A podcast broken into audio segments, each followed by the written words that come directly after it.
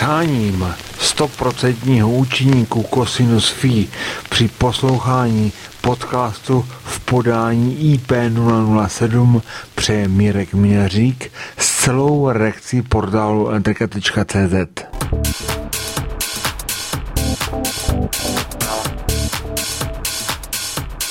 Sedím na lednovém setkání ILPC 2019, které pořádá společnost DN. U mikrofonu se mi střídají tři odborníci, konkrétně Jan Hájek, Jiří Kutáč a Dalibor Šánský. Všem jsem položil otázky, jejichž odpovědi v odborném tisku patrně neobjevíte. I přesto, že by bylo asi vhodné o nich hovořit. Je to už opravdu hodně dlouho, co jsem obdržel průkazku člena ILPC s pořadovým číslem 001. Doteď vůbec nevím, jak a proč tento klub vznikl a proto se zeptám Honzi Hajka, jak to vlastně začalo. Řík, víš, kdy vzniklo ILPC, vzpomínáš si? ILPC vzniklo v roce 2002. Ale jako, ano, v průběhu léta. A vymyslel tenhle ten název, vymyslel Zdeněk Rose jako International Lighting Protection Club. Počkejte, to je jako český, to je česká věc, a to není... ILPC je česká věc. A teprve v České republice byl pilotní, pilotní program a ten se rozšířil na Slovensko a do Polska.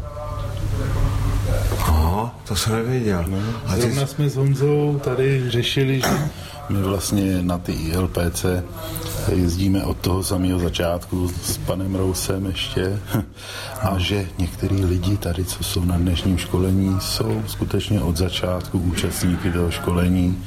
To byly dřív ty systémy, že čtyřikrát se absolvovalo školení tady v České Jasně. republice a po pátý se jelo do Německa, do DN na návštěvu. No, no, no. no a na to navázal potom tady ten systém IP, ILPC, který se každoročně opakuje.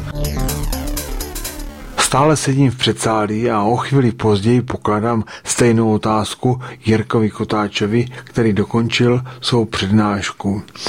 Jak na začátky ILPC vzpomínáš Jirko ty? Myšlenka projektu ILPC hmm. vznikla při nějakém společném jednání, eh, které bylo mezi mnou, Honzou, panem Respondkem hmm. a, a panem Rousem. Tenkrát eh, vyjádřil takovou myšlenku pan Respondek, že bychom měli založit klub mezinárodních hromosvodářů pod názvem ILPC, International Lightning Protection Club, mm.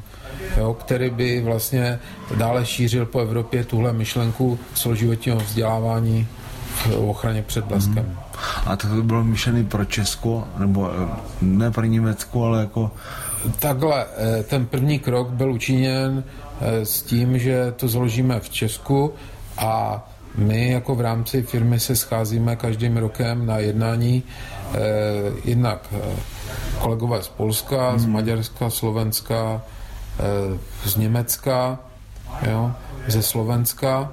No a ta myšlenka měla se šířit do těchto, především do těchto zemí, jo, hmm. toho našeho takového pracovního kruhu. A teď Honzo na tebe. Eh, co si má pod eh, zkratkou ILPC představit naprosto běžný letikář, který třeba neví, o co jde? Tak eh, jako smyslem ILPC je vlastně každý rok měnit program, sdělovat nové poznatky, sdělovat nové trendy a vlastně vytvářet průběžný vzdělávací systém. Takže dá se říct, že teď samozřejmě lze vstoupit do, do toho systému hmm. ILPC a je to vlastně systém celoživotního vzdělávání. A co Jiří Kutáč? Jirko, jak ty bys popsal takového typického člena klubu ILPC? Určitě, určitě to je technik, elektrotechnik, hmm. Eh, který má zájem dále prohlubovat své znalosti především v ochraně před bleskem a chce se dále vzdělávat a nasávat ty aktuální informace nejenom z normalizace, ale taky i z praxe a učit se nám třeba na chybách druhých, protože hmm. naší předností si myslím je, že my nepoukazujeme jenom na prostě novinky v normách, eh, novinky o firmě, eh, pozitivní příklady, ale taky naši, součástí našich přinášek je taková ta zpětná vazba, co se děje, eh, kde je chyba třeba v projektech a kde je chyba v montážích v revizních zprávách. Dalibore, lze považovat tuto událost za spíše firemní nebo jde o obecné podání informací, jestli mě rozumíš? To má formu obecného školení. Jako No dobře, ale- valný většině, ale- protože myslím si, že to je jediná příležitost, kdy lidi, co se zajímají o ochranu před bleskem, jsou jako získají no- nějaký nové informace. Nikdo jiný tady ty informace nedává, neposkytuje. Obecných školení na téma 62 305 probíhá u nás asi poměrně dost. Ovšem z mého pohledu jsou obsahem zaměřená především na obsah normy, té samotné normy. A na ILPC, jak slyším, zaznívají ukázky konkrétních řešení. Honzo, jak to vidíš ty?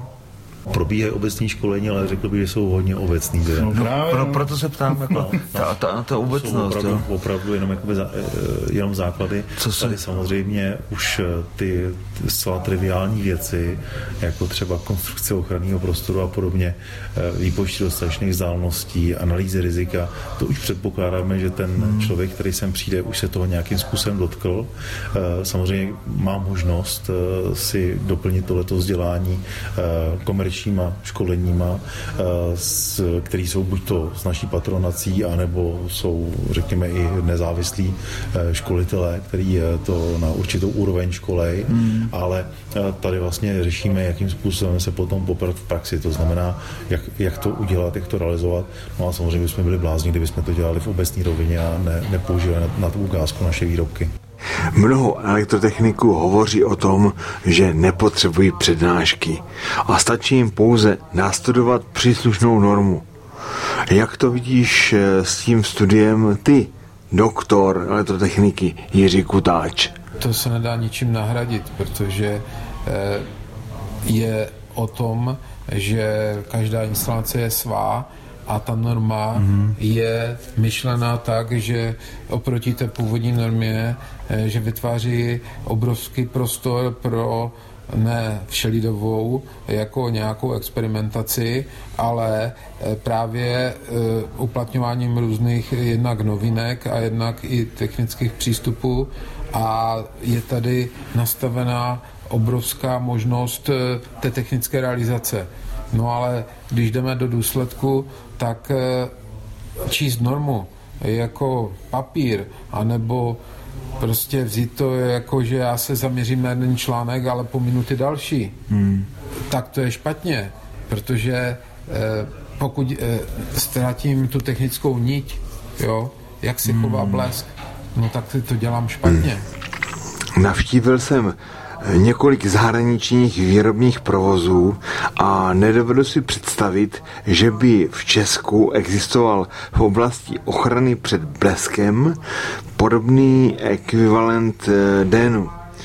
Honzo, je na našem trhu podle tebe někdo, kdo by mohl být svým vývojem na stejné znalostní bázi jako vaše firma?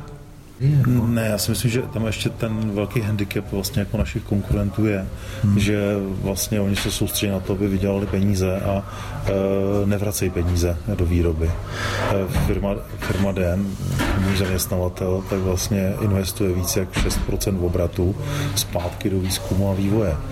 To si dnes dokážu představit pouze těžko, že by existovala firma bez vlastního vývojového pracoviště a byla závislá pouze na tom, co vymyslí konkurence. No, to známe spíš eh, z jiných světadílů, ne?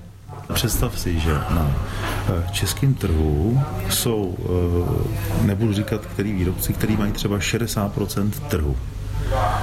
Nemají vývoj, jakoukoliv novinku, kterou uvedou, tak je, že ji obšlehnou od někoho jiného. Pouze prodávají, nedělají školení, neplatí si reklamu.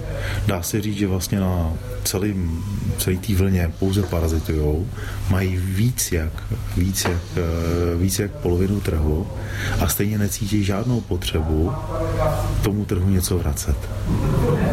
Všechno, co vydělají, si nechají. S nikým se nerozdělají.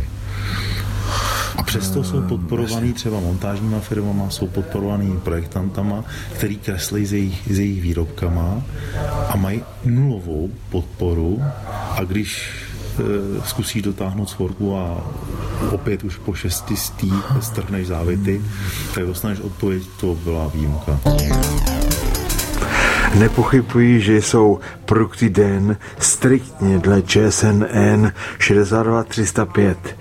E, znamená to, že k aplikaci té normy e, stačí tu normu pouze dobře znát, tedy vědět, o čem se zmiňuje a na které další normy navazuje?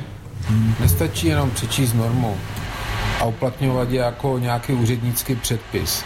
Nebo nestačí jenom eh, to, že děláme pro firmu den, hmm. ale je potřeba eh, se na ten blesk skutečně dívat a respektovat jeho přírodní jev a snažit se všechno tohle eh, přetransformovat do srozumitelné řeči těm posluchačům, aby tu ochranu před bleskem nedělali na základě nějakého úředního předpisu, to znamená normy, ale aby se snažili vždy eh, ho respektovat v těch jeho specifických vlastnostech a ty jsou vidět na těch praktických eh, instalacích eh, po úderu blesku, které jsou špatně. Mm. Tam je vidět to působení a ta chronologie Eh, toho průtoku a těch působení toho blesku. Mm. A teď z jiné stránky, jak vidí technickou podporu v oblasti ochrany před bleskem Dalibor Šalanský jako praktik. No, já, že my jsme, naše firma vlastně od začátku spolupracuje s firmou DN, je to 26 let letos a já nescháním podporu jinde. Já to no. vím, že všechno, co potřebuju, ještě nadbytek informací, získám u firmy DN a je to informací tolik, že žádný jiný výrobce, poskytovatel mi ne, nedá tyhle ty služby, tyhle informace. Já je jinde nezjistím. Naopak, když porovnávám úroveň informací firmy DN vůči jiným firmám, tak je tam propastný rozdíl. Počkej, a chceš říct teda, že Luma jako, jako zastoupení vlastně DN značky, když montuje nějaký hromosvod, no. tak ona tam jako nesklouzne ani v žádném případě.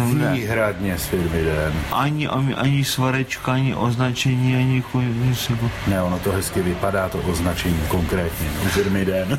Neříkám, že hromosvod je nějaký techno, jakoby skvost na baráku, ale může vypadat aspoň trošku k světu. Takže, takže, takže to, ta, to... řeknu, pitomá, pitomý číslo svodu, prostě není to nějaký plastový výlisek, který získá neurčitou barvu po několika letech, ale i to se dá udělat docela elegantně z hliníku, nerezový šrouby. I tyhle ty detaily vlastně rozhodují o tom, jak celá ta práce potom bude vypadat. Takže měl by být hromosvod otázka, eh, jako ten výsledný hromosvod otázka prestiže? To je v každém případě. Máme to z praxe zkušenost, že jakmile namontujeme na, třeba na rodinném domku hromosvod z materiálu, D, ať si drž, držáky, vedení a podobně, to příslušenství, tak sousedi Prostě je, aby jsem chtěl taky takovýhle hromosvod. A ten soused to má rozumí. Nerozumí, ale rozhoduje, že to aspoň trošku vypadá jako to humpolácký provedení nějakých ohejbaných plechů, jako držáků vedení, kdy to za pět let začne reznout a podobně, tak opravdu v té firmě den to vypadá jinak. Další věc je, že eh, když si vezmeme rodinný domek, tak eh, když jsme naposledy počítali eh, cenový rozdíl mezi materiálem z pozinku, řekněme, lokální produkce s určitou omezenou životností a nerezový materiál od DNA, tak to byl rozdíl 2,5 tisíce versus zhruba 7 tisíc v ceně materiálu. No a zbytek do těch 20 tisíc dělá práce, že jo. Takže jestli, uděla, jestli si udělám hromosvod, který bude o 2000, o 3000 dražší a bude mít absolutně jinou životnost než něco, kde 2-3 tisíce ušetřím a za pět let budu lítat s kyblíkem a s barvou, aby neměl rezavý stěny, hmm. tak eh, v tom je, v tom je rozdíl. No. Další věc je, že se musí opravdu dávat pozor eh, nejenom na tu estetickou stránku, ale tak, aby to bylo funkční a v pořádku, kdy eh, zrovna třeba teď s jedním v vozovkách potenciálním klientem, který ještě o tom neví, že bude klient, tak dělám to, že jeho, referen, jeho referenční stavby posuzuju z hlediska ochrany před bleskem, takže mu pošlu, že jestli chce spolupracovat, tak když bude spolupracovat s náma, tak nebude předávat zákazníkům objekty s takovýhlema život ohrožujícíma chybama. A je to potom na něm, jak se rozhodne. Nezřídka se setkávám eh, s tragickým tvrzením, že ČSNN 62305 je kutáčova norma, potažmo jde o lobbying den N. Asi bylo dobré, aby i normotvorby neznalí elektrikáři uměli s takovým primitivním názorem správně naložit.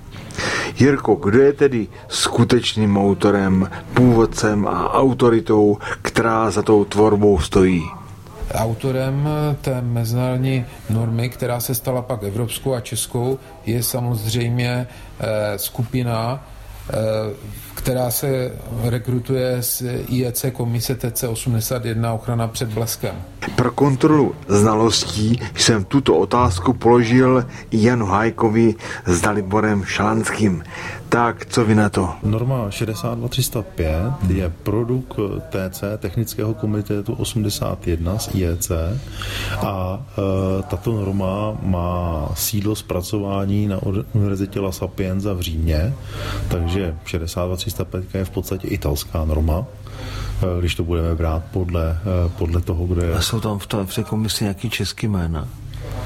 Čes, český jména jsou jedno český jméno tam je, naší konkurence, která se podílí na, na, části, na části čtyři je to člověk, který taky publikuje a pracuje pro naší konkurenci, ale Jasně. jinak v těch, na tom vytváření v rámci toho IEC eh, nikdo jiný původem z Čech není. A není tady Jirka ani Hajk, ani, ani Jiří Kutáč, ani Jan Hajk. Ne, ne, ne.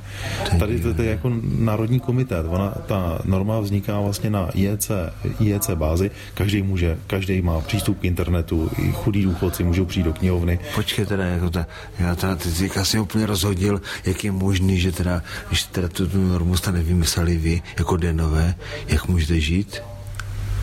Vždyť se říká, že jste si tu normu vytvořili vy, abyste mohli vyrábět, abyste mohli hry prodávat. No ale to říkají většinou ty, ty lidi, kteří tu normu vůbec nikdy nečetli. Ale jako, je, je teda fakt, že my jsme tu normu... Že, Dalibor, Dalibor, jak, jak to vidíš ty? Že to, no, já to vidím tak, že firma DN eh, se snaží dodržovat všechny články, předpisy uvedené v té normě. Snaží se tě, že, tím sortimentem těch výrobků splňovat všechny parametry. Takže, takže jinými slovy, takže, takže jinými slovy uh, Italové v Římě ovlivňují, co se v Německu na vyrábí. Ono je to ještě složitější, protože samozřejmě v těch pracovních skupinách uh, potom převládají jiné národnosti, takže třeba analýza rizika, když jsem se nekoukal, ale když byla edice 2, tak uh, edice 2 analýzy rizika je v podstatě francouzsko-japonská záležitost, protože eh, z těch 40 lidí, co se na té části dvě podíleli, hmm. tak jich bylo nějakých 18-19 Francie a Japonska. Hele, eh, ještě taková, taková, taková technická je ta norma eh, stejná všude po světě, když třeba ta kredická mapa je jiná, že jináčí kredická mapa je v, v, v, třeba nevím, v Londýně a, a v Dublinu, tam, tam mají Spire, v Dublinu mají Spire, do kterého neudeří. Ten tu jehlu, ne? Hmm. Ale to neudeří, protože nemají bouřkové oblasti. No. A taky ten Spire podle 62 305. Takže to je otázkou, jestli, jestli opravdu, eh, nebo jak, jak dalece se ta norma ohýbá národně. Tak je ta norma jsou, jsou, národně nel, nelze ohýbat. Ale to jsou národní doplňky, že? Ale tak já, já, bych to spíš, já bych to spíš jako uh, dal jinak. V každé zemi je prostě daná jiná dikce na jiné části, na jinou normotvorbu. Takže zatímco, když jsem byl v Řecku a chtěl jsem v autopučovně dětskou autosedačku, tak mě tam hodinu přesvědčovali, že autosedačka je povinná pouze pro malé děti a pro ty, co mám já, už se to nemusí. Tak proč bych se to dělal? Ale když jsem přišel na pokoj, tak na každém pokoji byl prostě originál podepsaný ceník ředitelem, eh, což jsou zase věci, na které se u nás jako dikce nedává. Mm-hmm. Jo? A to samé to samý zase, co se týče, co se týče bezpečnosti, že jo? jsou prostě státy, který uh, svým občanům nekecají do toho, když si chce prostě udělat nebezpečný barák, tak si postaví nebezpečný barák tak nikdo ho nepojistí, mm. spadne to na něj. U nás, u nás ta situace je taková, že ten stát přebírá zodpovědnost za lidi, eh, proto třeba vlastně Čkajt eh, trvá na tom, že musí být minimální technické požadavky na bezpečnost budov, a že to je v obecném zájmu, aby vznikaly pouze bezpečné objekty. Každý stát má prostě, každá lidská společnost má prostě jiný priority. Jak té normě ona vyšla v základní verzi, pro všechny teda státy zúčastněný stejná a některé státy si udělali svoje národní doplňky. Ale u nás v Česku žádný národní doplňky nejsou, u nás platí tak, jak je vlastně napsaná. Ale ty národní, ty národní doplňky k té normě, tak ty musí být součástí toho IEC nebo EN e, formy. To znamená, hmm. že i lidi v Čechách vědí, jaký je národní doplněk pro Rusko, jaký je národní doplněk pro Japonsko, jaký jsou tam, řekněme, odchylky třeba od průřezu vodičů a podobně. No. Ale řekněme, ale, řekněme jestli, ale, ale předpokládám, že, že základem pro všechny je to, že, že blesky platí, je platí pro ně, platí pro ně stejný fyzikální zákon, ty se mění. Ty se vůbec nemění. Ne, jakože ne. tahle, tahle, jo, Bělorusko a u nás neplatí Kirov zákon, jo. No, takže to je jinak, třeba, nebo, no, no, no. ne, je to všude stejný, jo. Je to všude stejný. A, nebo ještě jinak, ještě, ještě slychávám, že, že, že u nás něco neplatí jako jinde, že my, my jsme zvláštní. Takže ano, může... právní stát u nás moc neplatí, no. Aha, takže, takže, takže, eh, takže stejnou, eh, stejný předpisy mají v Maďarsku a, a v Rumunsku, jenom je otázkou, jak kdo eh, vyžaduje tu, tu dikci té normy. Hmm. Tu dikci a jak, jak se vůbec jako důsledně jakoby trvá na tom, jestli jsou dodržovaný anebo nedodržovaný pravidla. Hmm. Že u nás je když, trošku jako když, jedu, když jedu do Itálie na hory, že jo, tak uh, tam prostě je taková hezká zahrádka u baru, že jo, a tam je za hulínou, jsou tam popelníky na stole a přesto jako Itálie je stát s nejpřísnějšíma restrikcemi proti kouření. Eh, jak vypadají takové národní komise v jiných zemích? Zajímá mě to proto, že bych chtěl mít představu, zda tvorba konkrétní normy není hlasem třeba jediné firmy účastněné v komisi. Příklad v Německu. Eh, tam v té přesně té subkomisi v ochraně před bleskem je jeden zástupce z firmy DNA Zene. Zbytek, eh, třeba 15 lidí je úplně od jiných firm. Hmm. Jsou tam i e, další firmy, které se angažují v téhle oblasti. Jsou tam odborníci a tak dále. He, tady tenhle, to, tenhle obraz je stejně tak i v České republice. Hmm. Já jsem e, za firmu Den a Zene v té subkomisi je taky David Komerska za firmu Saltek. Je tam Jirka Buran za firmu Obo Betterman. Hmm. Jsou tam e, specialisty, jako je Milan Kautsky. Hmm. Jo. E, pak třeba například Pavel Kraják a další. Jo. To znamená, že je tam například z OEZ Zdeněk Suchomel.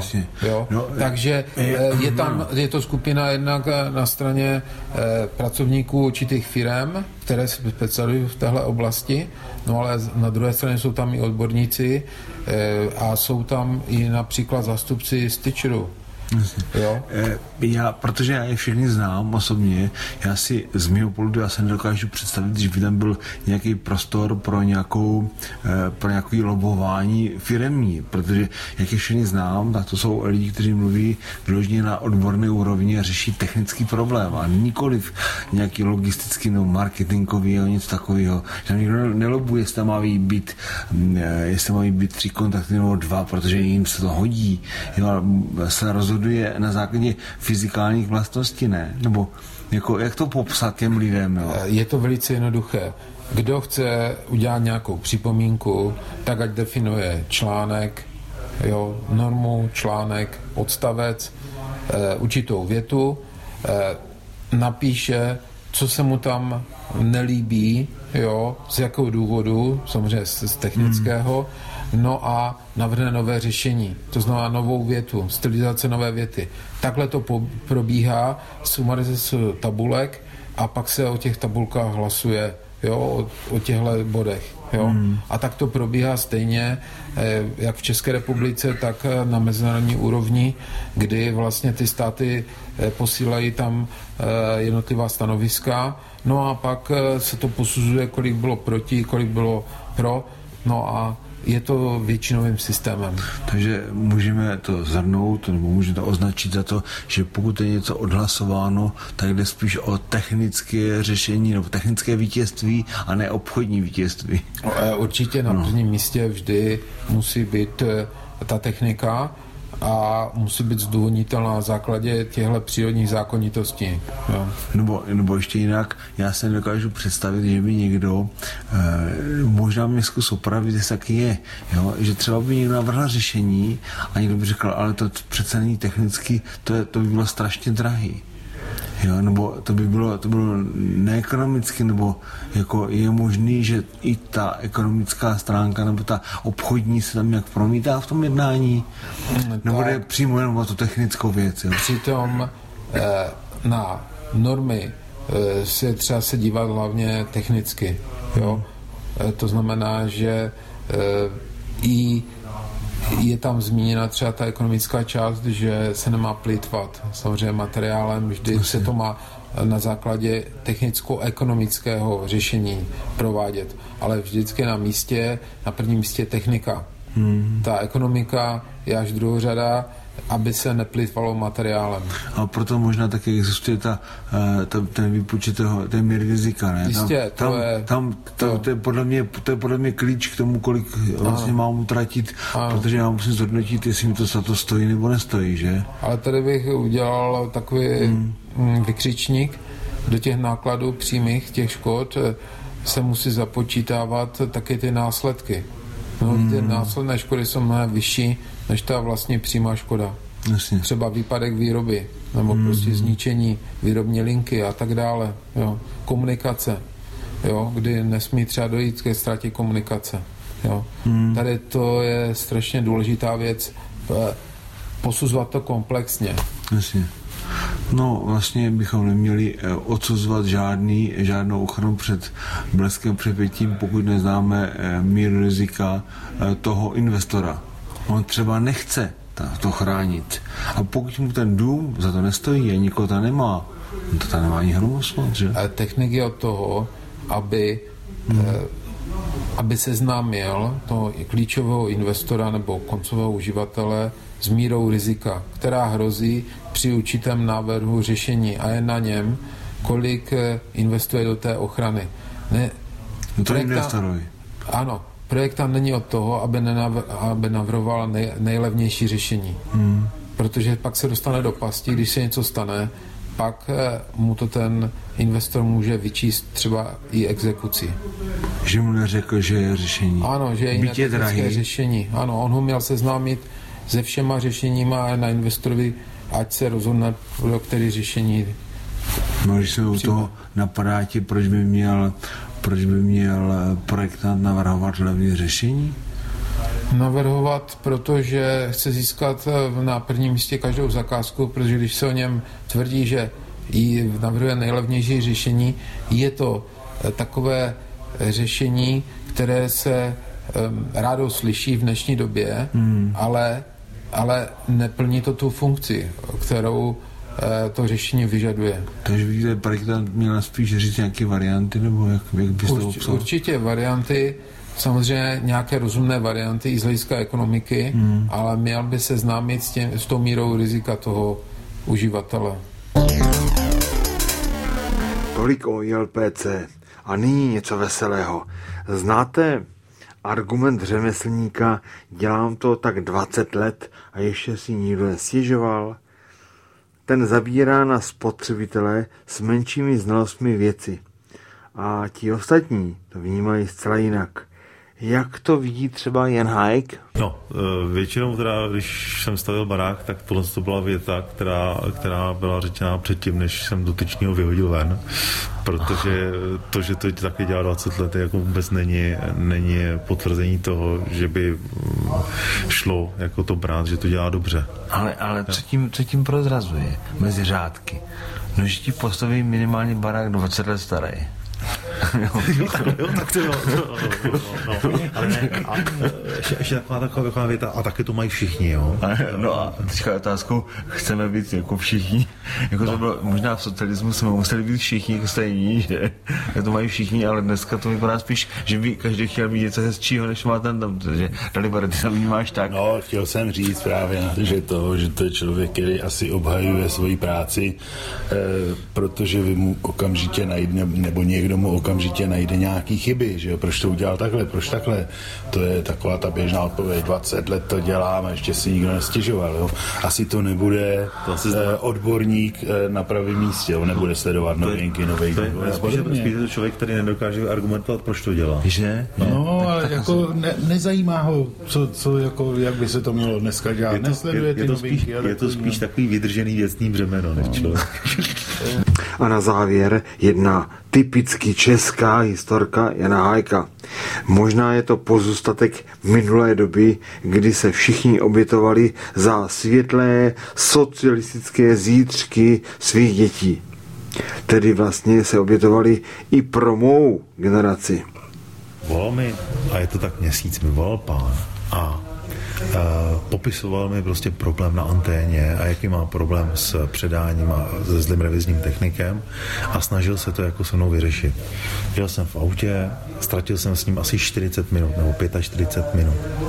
A ukončil jsem to, že fakt jako si nedokážu představit celý ten barák, co mi popisuje, ať mi pošle fotografie, výkres. Ale normálně poslal mi výkres, kde bylo důsledně všechno konkurenční výrobky. Na fotografii jsem nenašel jediný náš jako výrobek, všechno konkurenční výrobky.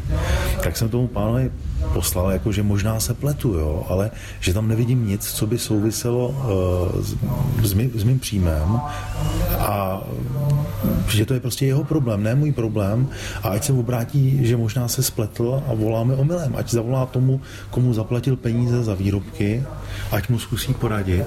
Na to mi člověče ten člověk uh, odpověděl, že už nebude plejtvat mým drahoceným časem, což jsem samozřejmě rád. A já jsem teda nereagoval. Já vždycky takhle, když eh, jako někdo mě otravuje s problémem, který není můj, ale pouze jeho, do kterého on se dostal ještě s někým jiným a pak chce po mně, abych já to vyřešil, tak vždycky říkám, jako přijďte a zatímco budete kopat bazén, já vám to rád vysvětlím. Jo? A tuhle tu větu jsem člověče vynechal, protože jsem si říkal, třeba se pletu, jo. Ale eh, ten člověk normálně eh, ještě další den napsal, že už nikdy se na mě neobrátí a nikdy nebude pou- používat naše výrobky. Tak jen tak pro pořádek jsem eh, ještě řekl kolegyně, ať projede, jestli s tím letím člověkem, protože já jsem se s nikdy s ním nebavil a dokonce nikdy nechodil na naše školení. Jo. Ale mě jenom fascinuje, že vlastně někdo propaguje někoho, někomu jinému dá peníze a pak jde za mnou a chce, abych já mu pomohl s problémem, do kterého se oni dostali spolu. Honzo, ty jsi to nepochopil, ale on to nechce, abys to ty řešil ve, v tvé pracovní, pracovní době den plus ne. On chce, abys to řešil ve svém osobním volnu, že eh, on, on chce, abys odsunul svoje děti a svou ženu, abys odsunul své koníčky a nedíval se na televizi a poradil mu. A ještě, ještě, jak říkal Milan Karvánek, abych ještě přinesl nějaký peníze. to přece, přece jsi tady o to, abys každému poradil. no, jasně. Ne, necítíš se jako farář třeba? To ne, ale říkal jsem si, eh, fakt až bude kopat ten bazén, jako, tak si o tom popovídáme. A nebo sekat zahradu, taky nerad dělám. Ne, jako. to bys ani nevěřil, jak, jak, jak to mám já podobný, jo. Prostě. Ale t- řekni, řekni mi, jako, kde se tyhle ty lidi vůbec jako berou? Kdy, No teďka mi tam poslal chlapík mail, To je že potřebuje strašná po nás v redakci, bychom vysvětlili něco z nějaké normy.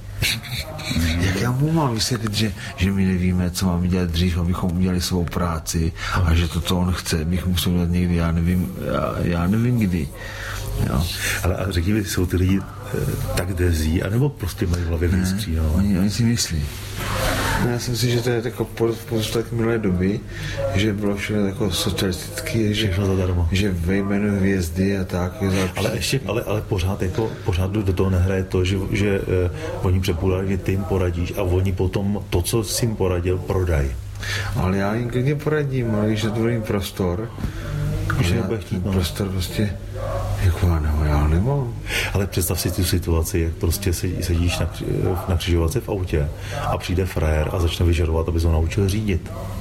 Když máš řidič. Když to umíš, máš Když řidič, máš umíš, řidičák. no, no, jasně, no, no. Máš povinnost, jako. A půjč mi auto, ty máš auto, já ho nemám, ty. To je strašné. To je strašné.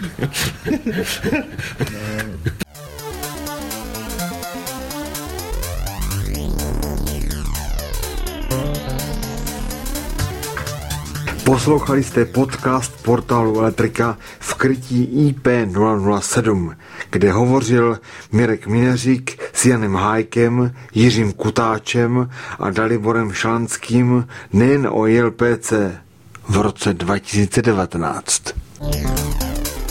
A abych nezapomněl na kód dokumentace, tak ten je prosím, pište si 19 01 16.